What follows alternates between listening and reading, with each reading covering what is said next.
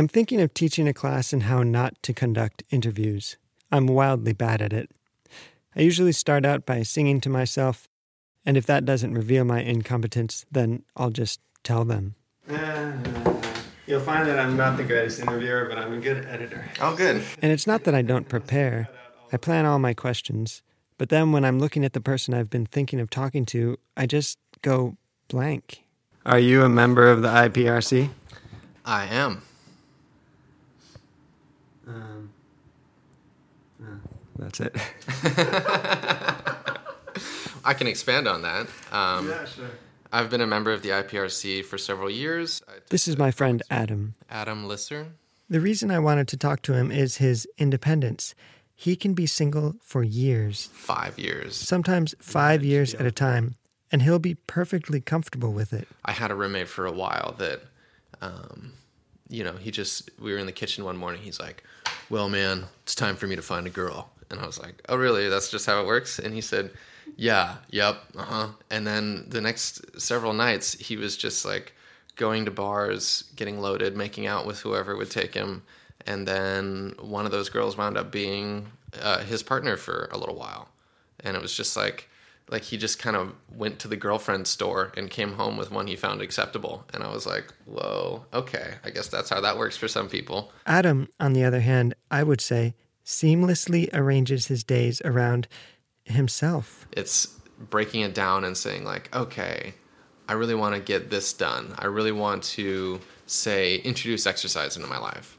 Then I'll be like, okay, I'll get up at 7:30 in the morning, eat breakfast right away, have an hour rest, and then run for, say, allow an hour of running or maybe add another 15 minutes in so that I can have stretching time, or, or another 15 minutes here so that I can get in some foam rolling or something like that or with my drawing, you know, I'll say like, okay, so after the run, then I'll allow for an hour of drawing time or something like that. Things that I like to do that actually enrich my life. I could imagine a partner stepping in that just ruins it all.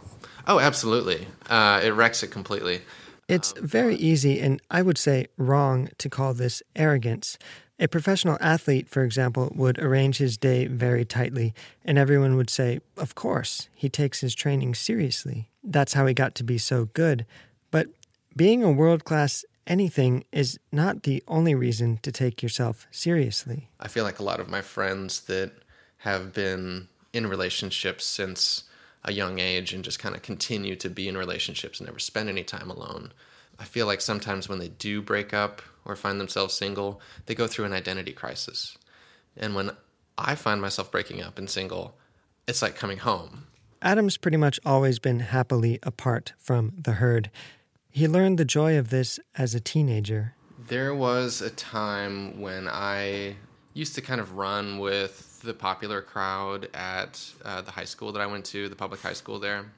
I was just one of a couple of the spunky short kids that, you know, just kind of crack jokes and stuff.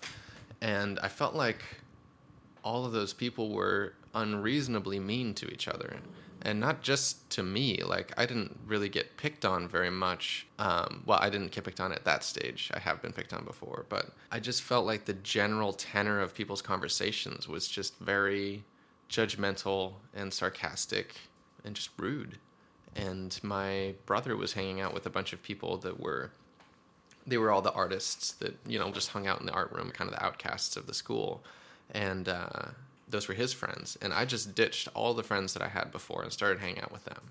It was just kind of an instant shift where I stopped hanging out with all the humans and started hanging out with all the aliens.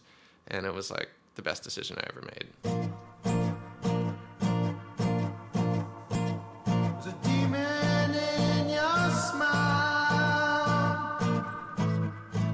You're listening to The Staple an arts and culture podcast, podcast presented by the IPRC.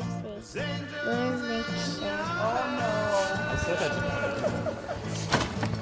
let's get a zine.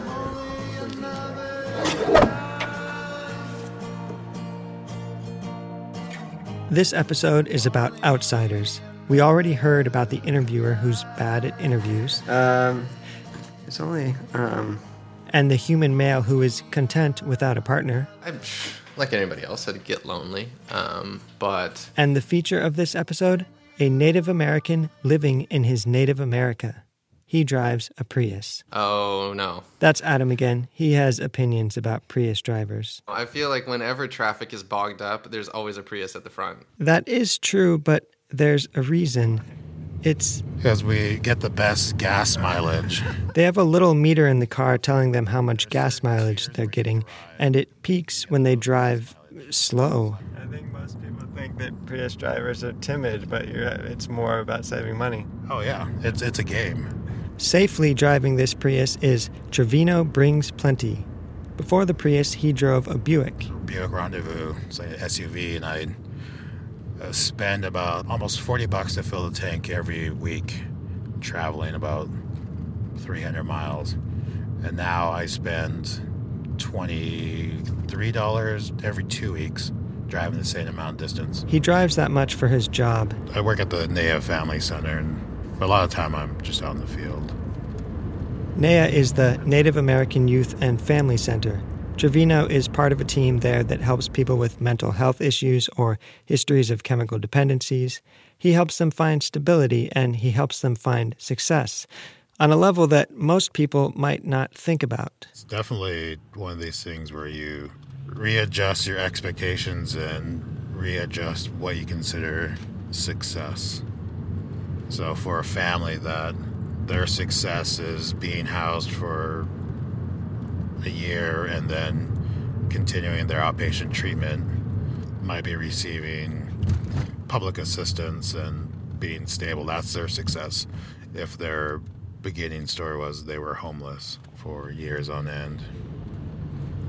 Ideally, of course, want them to get jobs or increase their income somehow and be off public assistance, but a lot of times people aren't there yet might not ever get there. He's been doing this kind of work for a while, so it doesn't weigh on him as much as it might for someone with less experience. I try not to take it home with me. You could have empathy fatigue from doing that kind of work if you don't take care of yourself. He might not put it this way, but one of the things he does for self care is write. He's been writing poetry for about 20 years now. His latest book, published by Backwaters Press, is called Wakpawanagi, Ghost River. Wakpa is Lakota for river or waterway, and Wanagi is spirit, and sometimes that spirit without form or never had a form. So I just say English translation ghost. Trevino is Minikoju Lakota, I'm Minikoji Lakota, enrolled in the Cheyenne River Sioux tribe in South Dakota. and much of his writing blooms from this culture. Although growing up as part of a largely unseen culture, it took some time for him to learn how to embrace it. For me, I didn't really write about Native American stuff until I was about 25. I don't know if that's like internalized racism or not wanting to deal with it, I don't know how to deal with it, but once I intentionally made that switch to specifically look at Native American culture, or at least looking at my family, I started to get more comfortable with it. Most of his poems, even though they're written in verse, they read like very short stories. I'm a failed fiction writer. I have really a lot of trouble with long narratives. These short narratives, in the guise of poems, tend to blend fact and fiction. I take bits and pieces of stories I've heard. So some of it's autobiographical, um, but I live a pretty boring life, so that's I have to entertain on some level. Two of his poems in particular made me want to meet him. They both feature his grandfather. My grandfather, who the alcoholism there, or the mental health issues, there are different people that pop up. So when he was um, sober, there was a certain amount of clarity in his speech. And then when he was drunk, then everything else, all this other stuff came out. It's going to take a lot of work or a lot of words to encapsulate someone's someone. One of the poems is called Fear's Endurance, and in it, the reader is given these blurry glances through the curtains of his childhood home. You're not certain if what you just saw was real, but it's clear that it's not good. As a kid witnessing that, since you're not able to have abstract thinking, you're very concrete. It's not till later that you, if you remember that and try to um, look at it with abstract thought, making the linkages between mental health and violence and domestic violence, it's really horrible. So he wrote that poem showing the darkness of life with his grandfather, and then he wrote a poem called No Eyes, where he comes around and shows the vulnerability of this same paternal figure. To accomplish this, he created a fictional scenario where his grandfather is standing in the Smithsonian Museum. In the Smithsonian Museum, there are human remains. Specifically, Native American human remains. They're part of a collection just like a collection of, say, artifacts from ancient Rome, but the Native American collection includes relatives of people living today. People's grandparents are there. In 1990, Congress passed the Native American Graves Protection and Repatriation Action, requiring museums to return these dug up body parts. But it's been slow. The Smithsonian has only returned about a third of the remains, and they are not unique. The University of Berkeley, one of the most progressive campuses, has returned about 300 of its 10,000 remains. To think of your great grandparents that they're off somewhere else where you don't want them to be. And that's exactly what he started to think about. He put his grandfather in that setting and had him paying respects to another grandfather.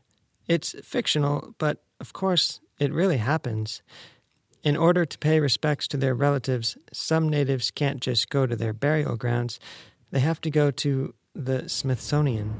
In order to be with their ancestors, they have to submit themselves to the institution or the colonizing entity. It's comforting for that grandparent to be there, but on the outside, it's just like really violent. The poem ends with his grandfather standing there paying respects to a relative and saying that the Sioux were more than warriors. Know, there's people who fished, there's people who gathered. It's not just that one thing they did.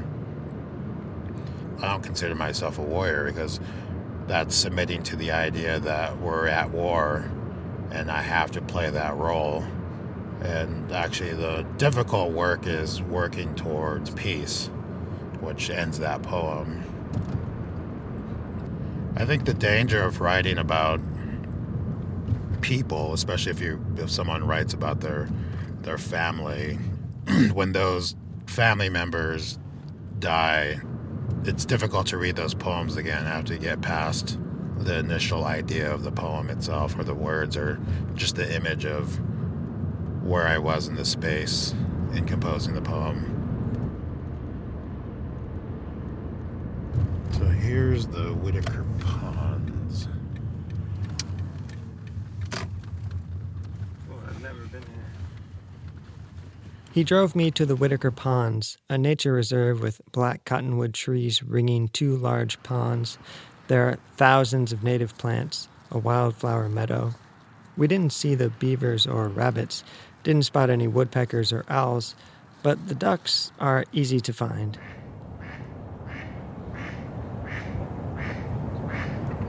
For about 10,000 years, this was Chinook territory, from here along the Columbia River all the way out to the Pacific Ocean. The two ponds have been here for thousands of years, and up until the 1800s, this very site was home to a Chinook village. And then it was the dump. A place to dump garbage. Not officially a city dump, Portlanders just decided it was a good spot to leave things at the time thinking this is not habitable land, so why not just turn it into a dump? No one really cares. Different values at the time of or ideas of ecosystems and how they are all connected. But then in the 80s, the city, community, and the Columbia Slough Watershed Council started to clean it up. So they pulled out tons and tons of garbage out of here old washing machines, refrigerators, cars, they ended up with 700 dumpsters worth of garbage. And now it's this nature reserve. If you stand in the middle, you can almost forget that just beyond the trees, in all directions, is heavy industrial business. The Portland airport is just to the north, Highway 30 is just to the south. Large automotive shops are everywhere, but here is quiet. We walk around one of the ponds, and Trevino tells me that he didn't stay long on the reservation where he was born in South Dakota. His family moved to California. For relocation, training out there for jobs. It was an effort by the Bureau of Indian Affairs. All that family went out there to do job training. Stayed out there for over a decade, and then my immediate family uh, moved up to Oregon in 91. So I've been here ever since. But he still had family in South Dakota, and in January of 2010, just after that big earthquake in Haiti, a destructive blizzard came through South Dakota, and he wrote this poem about how it affected his family. Blizzard, South Dakota. Months afterwards, I see the electrical poles piled along the road. When the blizzard smothered the land, my tribe was displaced like shotgun blasts heard in the distance. Those poles snapped, weighted by ice. A month in motels, we ate fast food, while the winter deer meat expired in the basement. Movie stars flocked to Haiti. We watched the news, wondered about us, about our reservation, about our home. Those dialysis machines failed without electricity, pushed people farther away, closer to the spirit world. I still hear those poles ricochet at these wakes.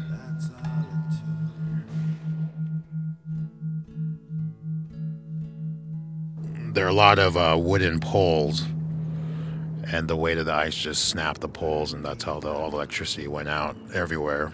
And so people were evacuated and had to go to the nearest bigger towns. And so my family immediately moved to motels for a month or so people who are uprooted that quickly and then go on to a diet that they had access to fast food, and that didn't help.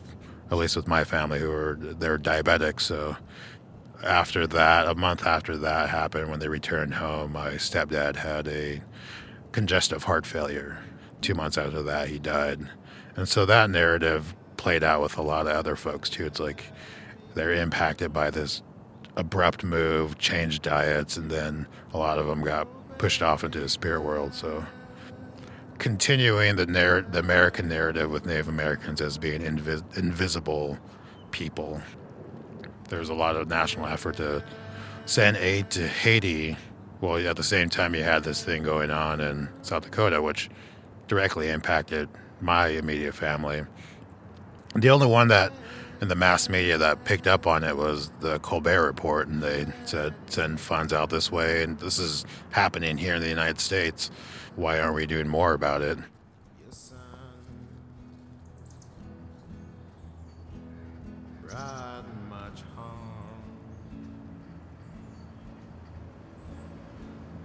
Trevino organizes the poems in his books according to the Lakota medicine wheel, which has four quadrants spring, summer, autumn, and winter. These different quadrants represent different parts of your life. So the first quadrant, that's your youth time. Second quadrant is your adult time. Third quadrant's later adult time. And then fourth quadrant's your elder years. Maybe it goes along with the native identity or idea of nonlinear time that we are actually in cycles. And so if you have that perspective of cycles happening, everything that's happening right now isn't new. We've been through it. We've know what's going to happen, and it's going to happen again. So, in the third section of his book, you meet a lot of the people who touched him during his time as a social worker. There's the poem called Jimmy, for example. It's inspired by an 11 year old boy he met at a clinic. For my other job working with mentally ill children. And when he met him, the kid was confused. He thought he was being brought to Pendleton to visit family. Then they end up in Portland at this residential treatment facility and they don't know what's going on. And so, with that poem, from the kid's perspective, all he wants to do is go home. Uh, he's so far removed from his uh, from his family, his media family, his community, his tribal center that all he wants to do is go home. So he does as much as he can to exit from there. So that go, includes elopement from the facility. That includes um, suicidal ideation, everything, just self destruction. Um, I think he had a connection with me because I look like his uncles. And so within this scary area of a residential treatment facility and all that that milieu and culture has, for him, it's the visual his relationship with me was different than his relationship with other folks because he wanted so much just to go home. There's a sunny side in here when you go out to play. There's a large kite in your hand, it'll fly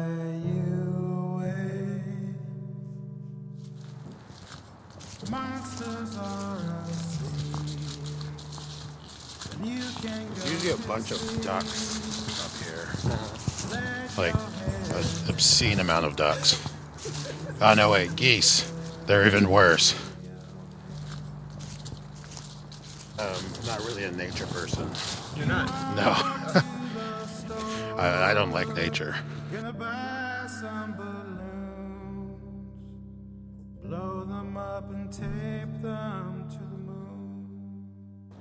I only started to write about residential treatment after I stopped working there for a year. While we worked there, the kids were placed there. So what's, what does that say about the workers who work with mentally ill kids? I mean, I try to be aware in my profession now not to do any transference or countertransference. I don't want to work out all of my crap with my clients. I mean, that doesn't help them at all. I'm, I'm there as a job. So this one, borderline 2010, only after in hindsight I can look at some of these stories and say, man, these are really messed up and these are real stories that happened with people. And so there's probably in this poem um, five different individuals with their stories.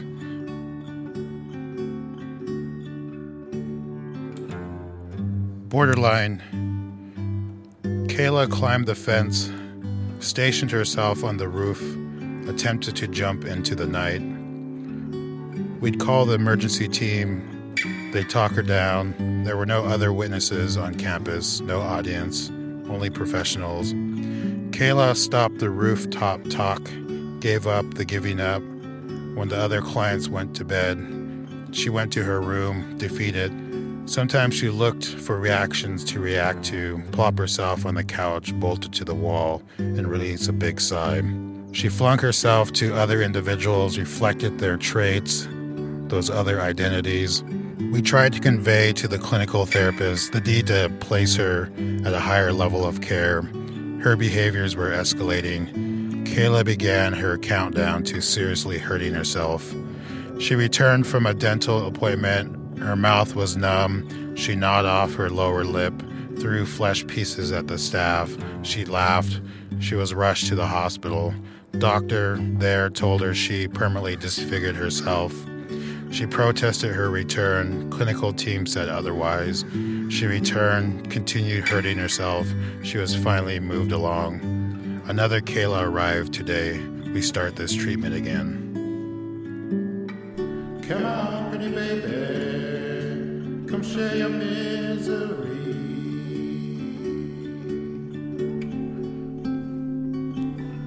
Come on, pretty baby. Come share your misery.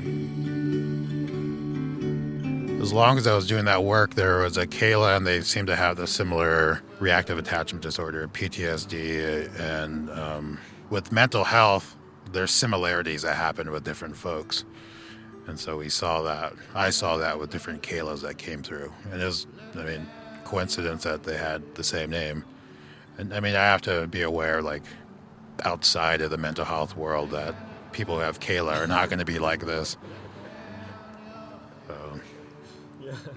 Now, it's interesting talking with, uh, working with high school students. There's a little bit of, I remember my high school experience in order to try to relate to them. But it's different. I'm still the adult, whether I want to believe that or not.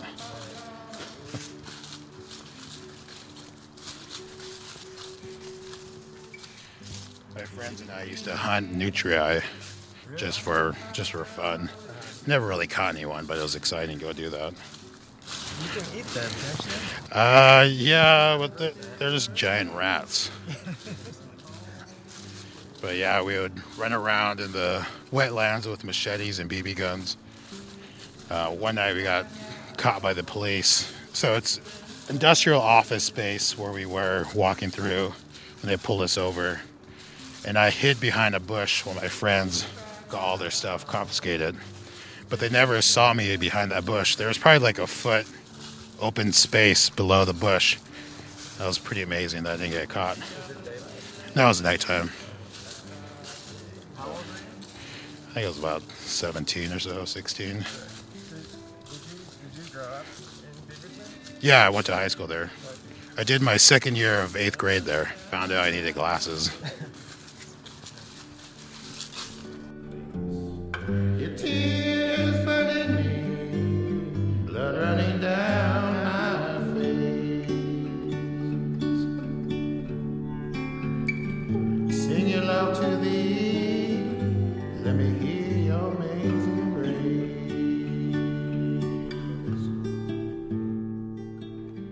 Friend who was conceptualizing the idea of these different waves that were happening with Native writers. First wave, new writers, the 1800s, early 20th century. Then the second wave, from the 60s on, there was identity issues, and people trying to uh, assert their identity or their claiming of identity. And then once we get to 2000s on, we don't have to do that. We don't have to cover that ground anymore we can be be an artist looking at art for the for its own sake which is interesting but also difficult because the story that people want to hear that's interesting about native americans is the stereotypes and tropes that go along with that the struggling native american race all the negativity that goes along with what people perceive as Native American lives. Just because I write about Native Americans doesn't mean I'm the I'm the authority on them. Especially if I write about my family. I think I have barely authority on writing about my family. And that's all subjective to how much information and knowledge base I have and understanding of humans in general definitely in my 20s I only know, knew so much. Early 30s when I started to work with doing more social work, getting different perspectives, and especially the mental health side of it, my perspective and relationship with my family is different. Yeah, you even have one poem where a line stands out that says, I'm not the authority. Yeah. A fake authority. So, yeah, That's leaped onto native writers is because you're writing and because you have books out, because you write about certain subject matter, you're the authority of it. Which for some native and non-native academics, that happens.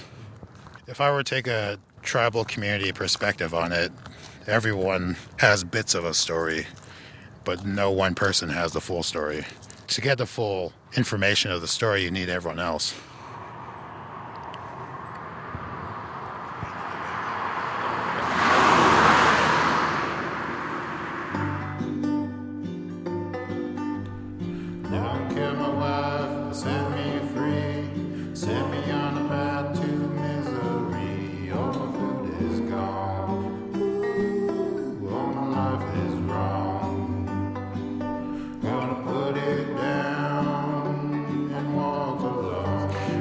Eyes. One, my grandfather had his eyes stolen. He said they were in a Smithsonian museum. The last image he saw was a blonde haired woman bending over him. He was newly back from Japan. He was still wearing his World War II uniform. He said it wasn't a good thing, but he was sadly satisfied his eyes were set next to his grandparents' bones. Two, my grandfather was a brakeman in his late teens. When he lost his left pinky finger, he quit and joined the army.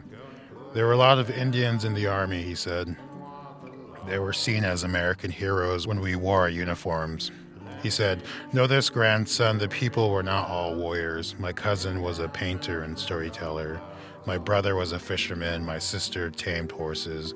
Everyone ate food, breathed air, drank water. This is the family lineage. My grandfather rolled a cigarette. He was wearing sunglasses. It was evening just before supper. Every man wants to huff and puff their warriorness, he said, but the real work is peace.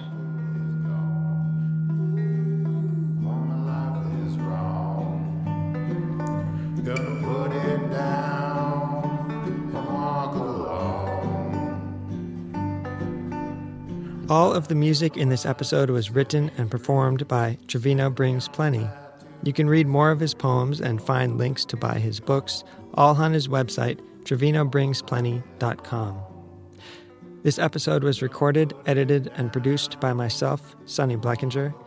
Big thanks to Erin Yankee of KBOO Radio for her editing advice and support. You can subscribe to this podcast through iTunes, Stitcher, and Player FM, among other places. Questions or comments? Email us at podcast at iprc.org. Thank you for listening.